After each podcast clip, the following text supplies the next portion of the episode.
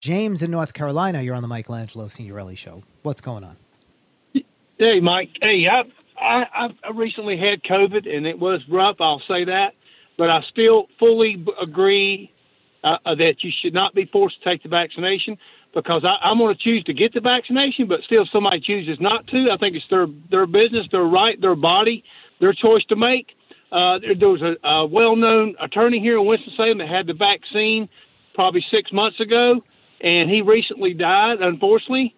Uh, and he got COVID after. And who's to say for sure if he got COVID from somebody that hadn't got vaccinated? You don't know that. You can't see the virus. So it, you, you well, I, I don't know who that person is, and I don't know what that's about. But uh, people who are vaccinated have breakthrough uh, transmission, breakthrough cases are overwhelmingly uh, protected from having any serious illness. That is a fact. It's a statistical fact. Uh, that is true of every age group. People who are unvaccinated are 30 times more likely to die of COVID 19. And the bottom line is that you're protecting other people, James. Are you vaccinated for measles and polio and other illnesses? Yes. Right. And so did you decide to do that or it was decided for you? Uh, when I was a kid, I had it done, Mike. That's yeah, right. You, when you were a kid. And we're doing that right now with kids. They are being vaccinated. And in the future, uh, we will vaccinate people with everything like measles, polio, and everything, and COVID 19 in order to go to school.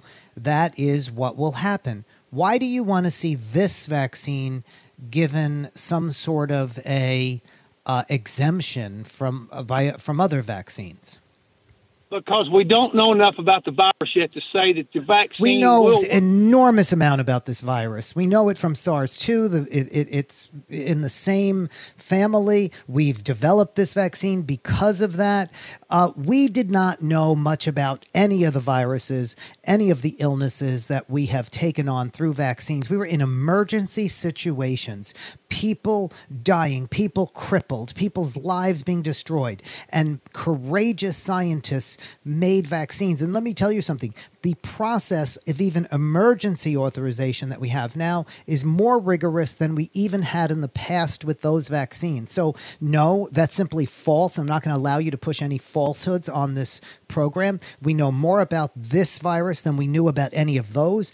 And the emergency authorization for this vaccine is more rigorous than for any of those in the past. We are in an emergency and it is public health. That is it. It is not a civil libertarian thing. It's not any of that. It's just like wearing seatbelts. Uh, you know, if you don't wear a seatbelt, you can't drive, right? And I don't agree with that. It's your choice. It should be your choice, Mike. Well, you can go on that crusade, okay? You you take that crusade, right?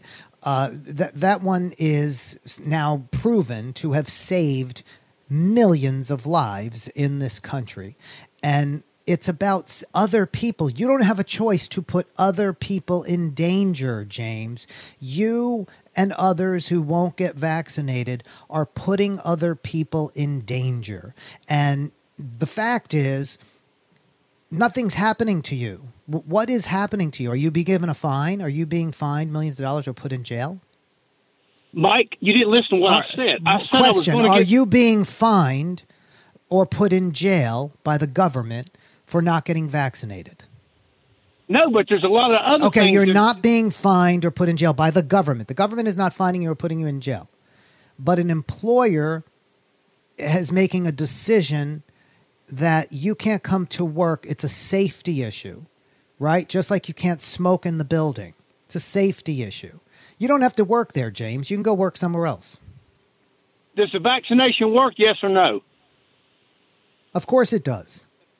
As with every other vaccine, it has an efficacy rate, and these happen to have a much higher efficacy rate than the other vaccines like measles, than pol- uh, smallpox, polio, much higher efficacy rate, uh, rate than those. But of course, um, every uh, every vaccine, uh, some people will still get uh, the disease. People still got polio, people still got the measles, people still get COVID, but it is much less severe and you're much more protected from uh, any severe illness. James, thanks for being educated by me today. Good luck.